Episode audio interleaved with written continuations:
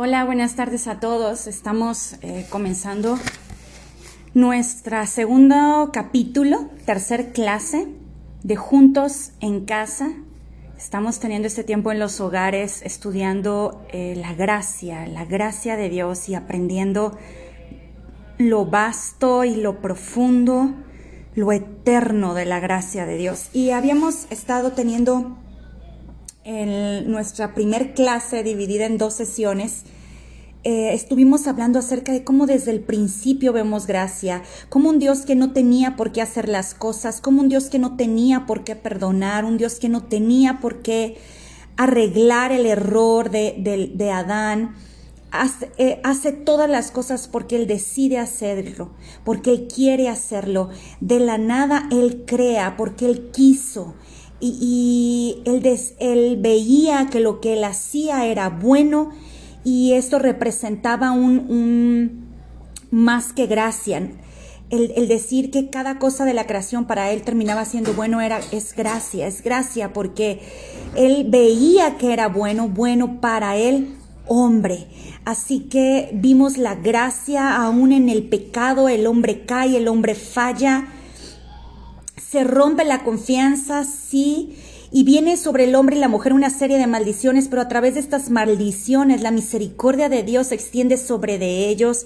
Dios provee ropas, les cubre, y comienza el camino de Dios para buscar la redención. Y quiero que ahora estudiemos, encargamos de tarea, la vida de Abraham. Entonces, bueno, podemos comenzar nuestra reunión preguntándole a nuestra gente qué les ha impactado de las dos clases anteriores, qué ha hablado Dios, qué ha sido algo de revelación, no en su vida personal, de la palabra, cómo ha hablado Dios a través de la Escritura. Y preguntarles si hicieron la tarea, ¿verdad? Si estuvieron estudiando la vida de Abraham. Y bueno, comenzamos leyendo. En sus hojas dice: por gracia Dios eligió limpiar lo que nosotros ensuciamos.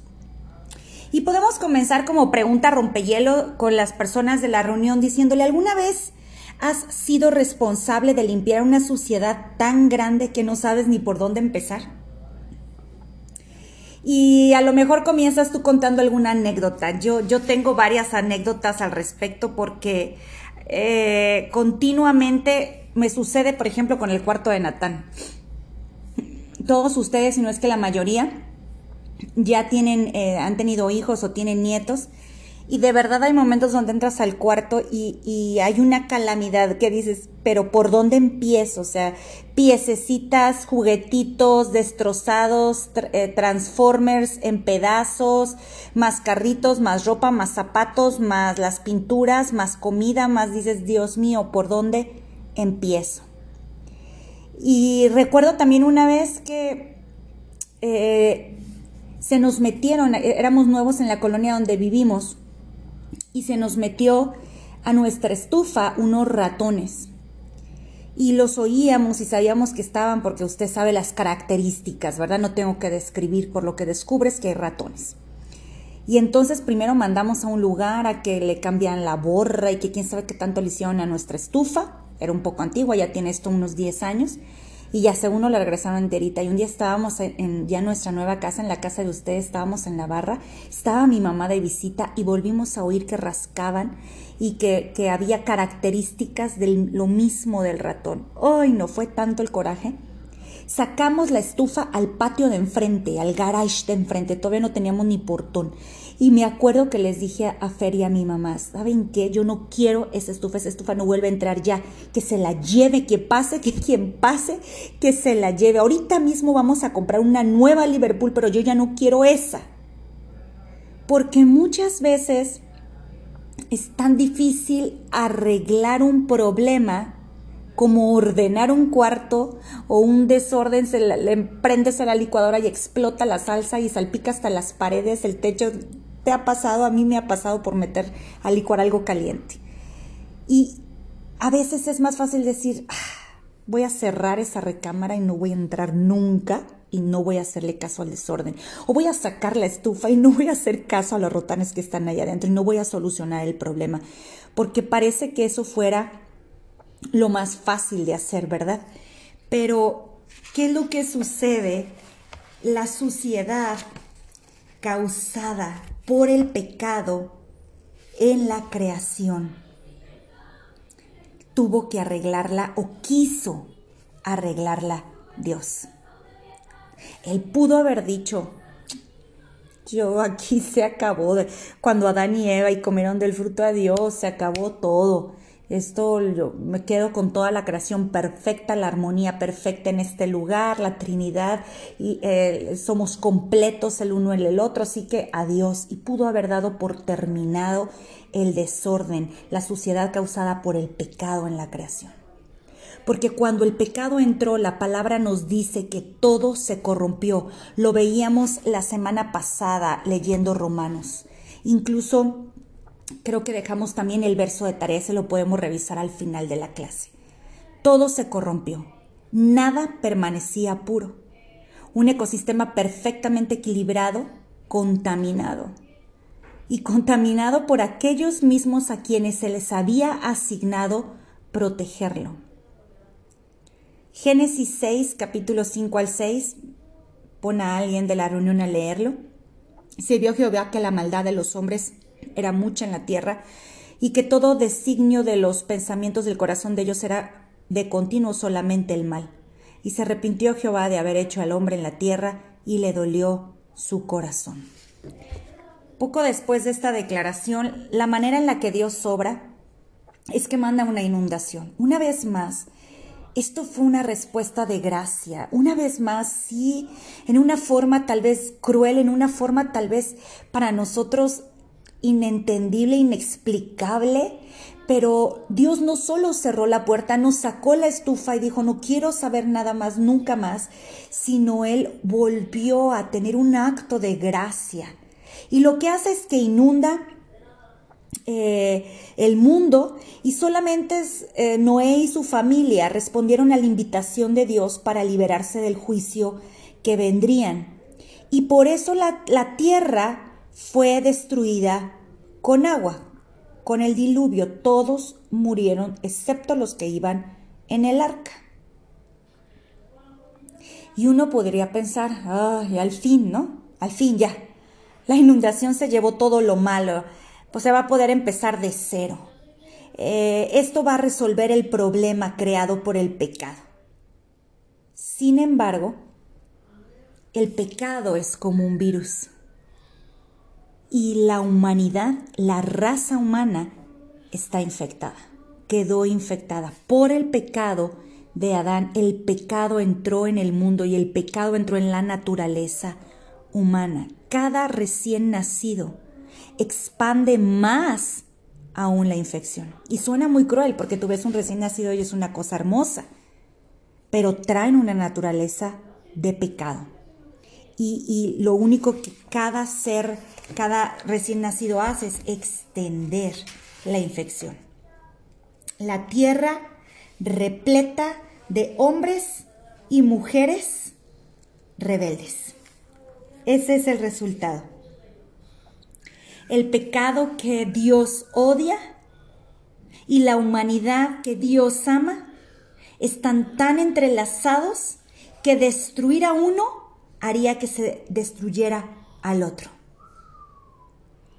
Sin embargo, si solo Dios tuviera piedad de la humanidad, esto significaría que la epidemia del pecado tarde o temprano consumiría el mundo. Así que Dios tiene esta suciedad en sus manos, Dios tiene este problema, este cuarto tirado, esta licuadora explotada o esta estufa llena de ratones, y Él puede, en lugar de intervenir y poner un orden, Dios podría escoger hacer nada. Tal vez pasó por su mente, así como pasa por la de nosotros, cerrar la puerta y listo. Sin embargo, en lugar de ello, escogió extender gracia a un mundo falto de gracia. Dios decidió intervenir a profundidad y limpiar la suciedad que el pecado había creado. ¿Cuál era la solución para esto? Pregúntale a las personas de tu reunión, ¿cuál crees que era la solución para esto? ¿Cómo era la solución de Dios para limpiar esta profunda suciedad que había dejado el pecado, que el pecado había marcado? La respuesta es que la solución final era un Salvador, un Salvador. Ahora, ¿dónde podría comenzar este proceso de redención? ¿Dónde podría comenzar? En un mundo lleno de pecado, en un mundo donde ya todo estaba sucio, donde el pecado había manchado todo, ¿dónde se podía comenzar? Dios decide comenzar con un individuo, con un pecador. Y este es Abraham. Abraham. Por eso dejamos de tarea estudiar un poco acerca de él.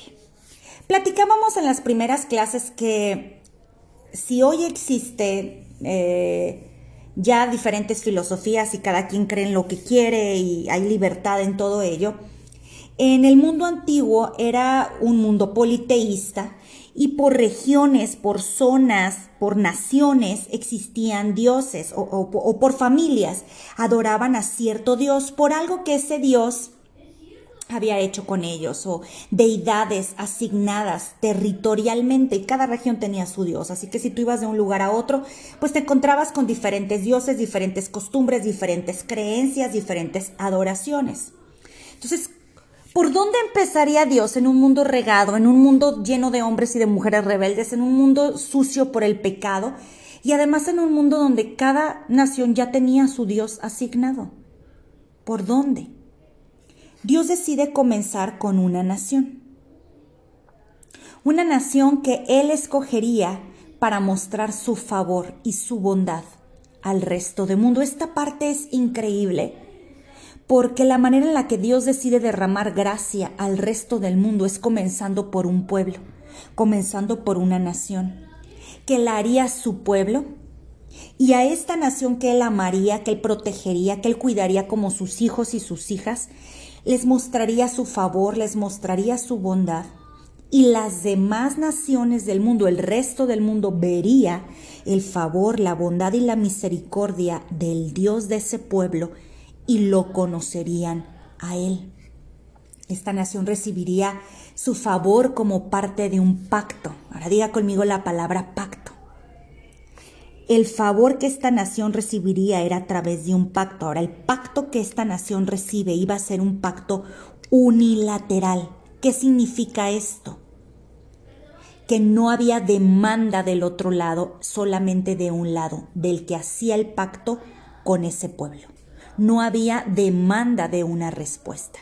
Dios mismo se comprometía consigo mismo y no demandaba nada a cambio.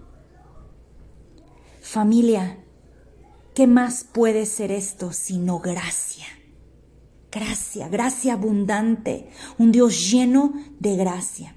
Esta era una expresión de su gracia, no era en respuesta a la manera que ellos se comportarían o al mérito o a la respuesta, la fidelidad. No dependía de nadie, del mérito de nadie. Esta nación sería puesta en el cruce de todas las naciones del mundo antiguo. Fue puesta en un lugar estratégico para que todos pudieran verla. Y al verla, así vieran al Dios invisible en medio de ellos. Esta nación sería la vocera a través de la cual Dios hablaría al mundo, ofreciendo salvación a todo aquel que creyera y recibiera su gracia. Ahora, ¿cuál era esta nación? ¿Cuál es la nación de Dios? Israel, el pueblo de Israel. Ahora, volvemos a lo mismo. Desafortunadamente ya todas las naciones tenían sus dioses, ya todas las naciones que existían tenían ya sus costumbres, sus leyes, su ideología. Entonces Dios hace algo increíble, un acto que solo nuestro Dios puede hacer. en vez de tomar alguna de esas naciones que ya tenían sus dioses, sus ideas, sus leyes y todas sus costumbres, en vez de retomar una nación existente, Dios decide iniciar la suya propia. Dios decidió iniciar la suya. No tomó una tribu o una familia para hacerlo, sino un individuo, un solo hombre, Abraham. Y a través de él formaría esta nación. Ahora, no sería un trabajo rápido, porque llegar a ser una nación, comenzando por uno, pues tenía que comenzar teniendo un hijo, este hijo teniendo otro hijo, y poco a poco venir una vez más la multiplicación. ¿Te das cuenta que era el plan de Dios para Adán y para Eva? Comenzar con ellos un pueblo que le perteneciera solamente a él, que fueran suyos y que él derramara su favor y su amor y su misericordia. Bueno, es lo que busca con Abraham. Y de este hombre se multiplicaría la descendencia hasta llegar a ser una nación. Pero serían hijos e hijas de un nuevo pacto. Si tu gente está escribiendo, diles que pongan hijos e hijas de un nuevo pacto. Y si no, lo pueden subrayar también en sus materiales. ¿Quién fue este hombre? Abraham. Ya lo dijimos y lo estuvimos estudiando. Abraham. ¿Quién era Abraham? ¿Quién era Abraham? A ver, ahí vamos a darle un momento para que varios de ellos puedan opinar. ¿Quién era Abraham? ¿De dónde venía? ¿Qué hacía? ¿Quién era? Algo que te den de referencia. Y vamos a Génesis capítulo 12 y lean del verso 1 al 5. Ahí vienen algunas características que nos pueden dejar claramente quién era Abraham. Era un hombre ordinario, común, como cualquiera. Era un pagano. No creía en Dios. Él venía de una nación politeísta, tenía su Dios, era pagano, tenía 75 años, la cual tampoco era tan fácil, ya era avanzado de edad, y su esposa era estéril. Era estéril. Saraí. Ahora, sin otra razón más que sencillamente porque así lo quiso, Dios comienza este plan con Abraham, con este hombre, haciéndole una promesa. Vamos a ver la promesa. Ahí mismo en Génesis 12, versos 2 y 3. Dice, y haré de ti una nación grande y te bendeciré y engrandeceré tu nombre y serás bendición. Bendeciré a los que te bendijeren y a los que te maldijeran bendeciré y serán benditas en ti todas las naciones de la tierra. Ahora, hazle esta pregunta a las personas de tu reunión. ¿Lo merecía? ¿Se lo había ganado de alguna forma?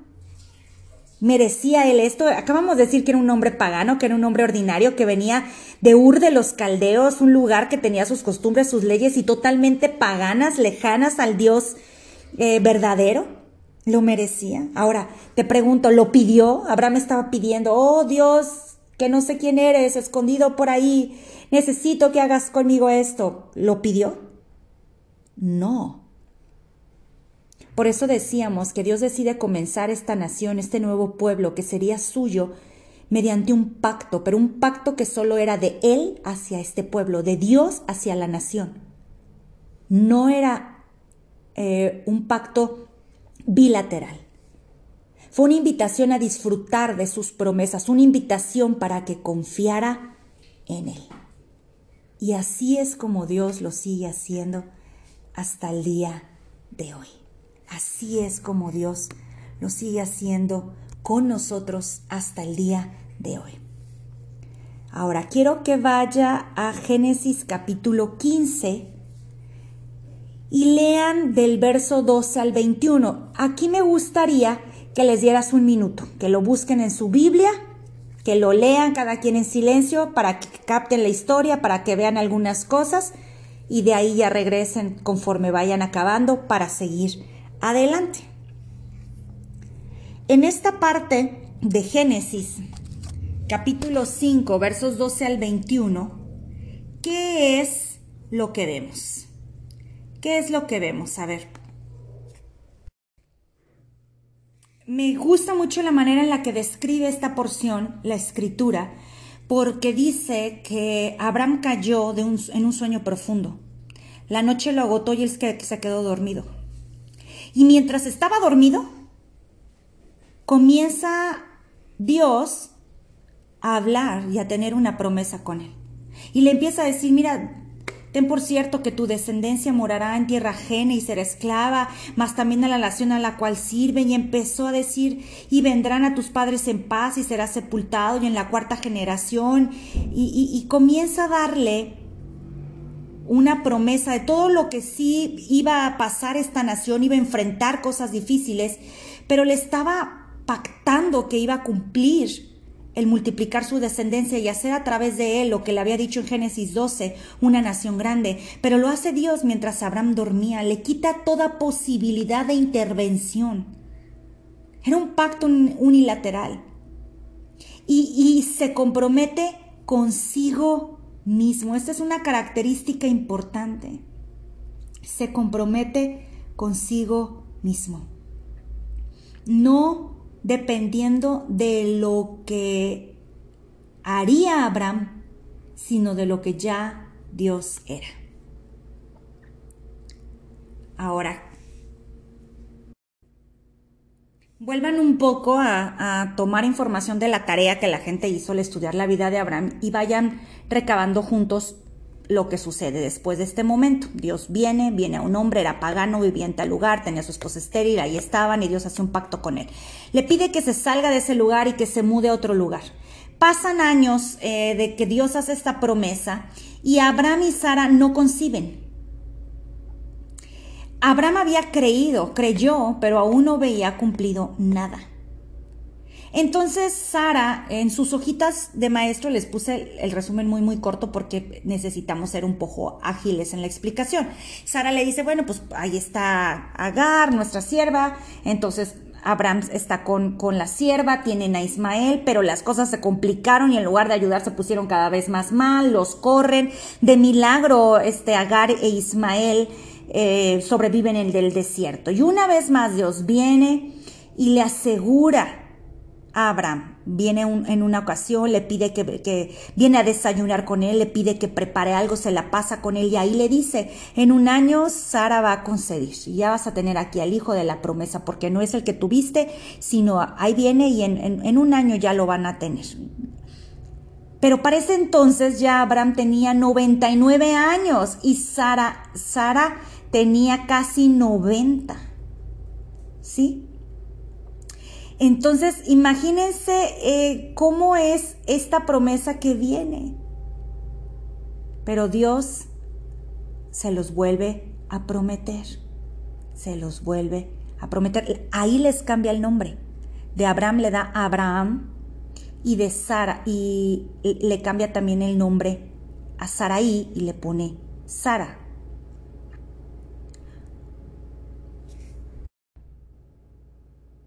En este periodo, Abraham y Sara andaban de un lado a otro, todavía no les era entregada una tierra. Y Abraham también le falla a Dios porque miente acerca de la identidad de Sara, ¿recuerdan? Le dice a un rey que era su hermana, porque tenía miedo que lo mataran a él para quedarse con ella porque era muy hermosa, pero le fue peor. Pero fíjese, el error de Ismael con Agar, el error de engañar a Dios 2 veces, mintiendo sobre la identidad de Sara, su mujer. Pero ¿qué hace Dios? ¿Qué es lo que tú ves ahí? Ya como que eran varias cositas que, como para que Dios una vez más quisiera retractarse. Pero no. ¿Por qué no? Porque era una promesa incondicional y unilateral. Esto es gracia. Lo que Dios tiene para nosotros, lo que Dios tiene para su gente, para ti y para mí, es una promesa incondicional y unilateral. No importa cuántos errores, no importa cuántas veces le fallamos, nos equivocamos, nos vamos tras nuestras propias costumbres, tras nuestras propias tradiciones, tras nuestro propio carácter. es una promesa unilateral, estamos sellados con un pacto que fue marcado, que fue sellado por Dios para con nosotros. Así como fue con Abraham, así Dios no se retracta contigo y conmigo. Dios no se arrepiente. Él te conoce, Él te hizo, Él te creó, Él sabía lo que hacía cuando te llamó. Y Él decidió perdonarte, Él decidió amarte y Él decidió extenderte gracia.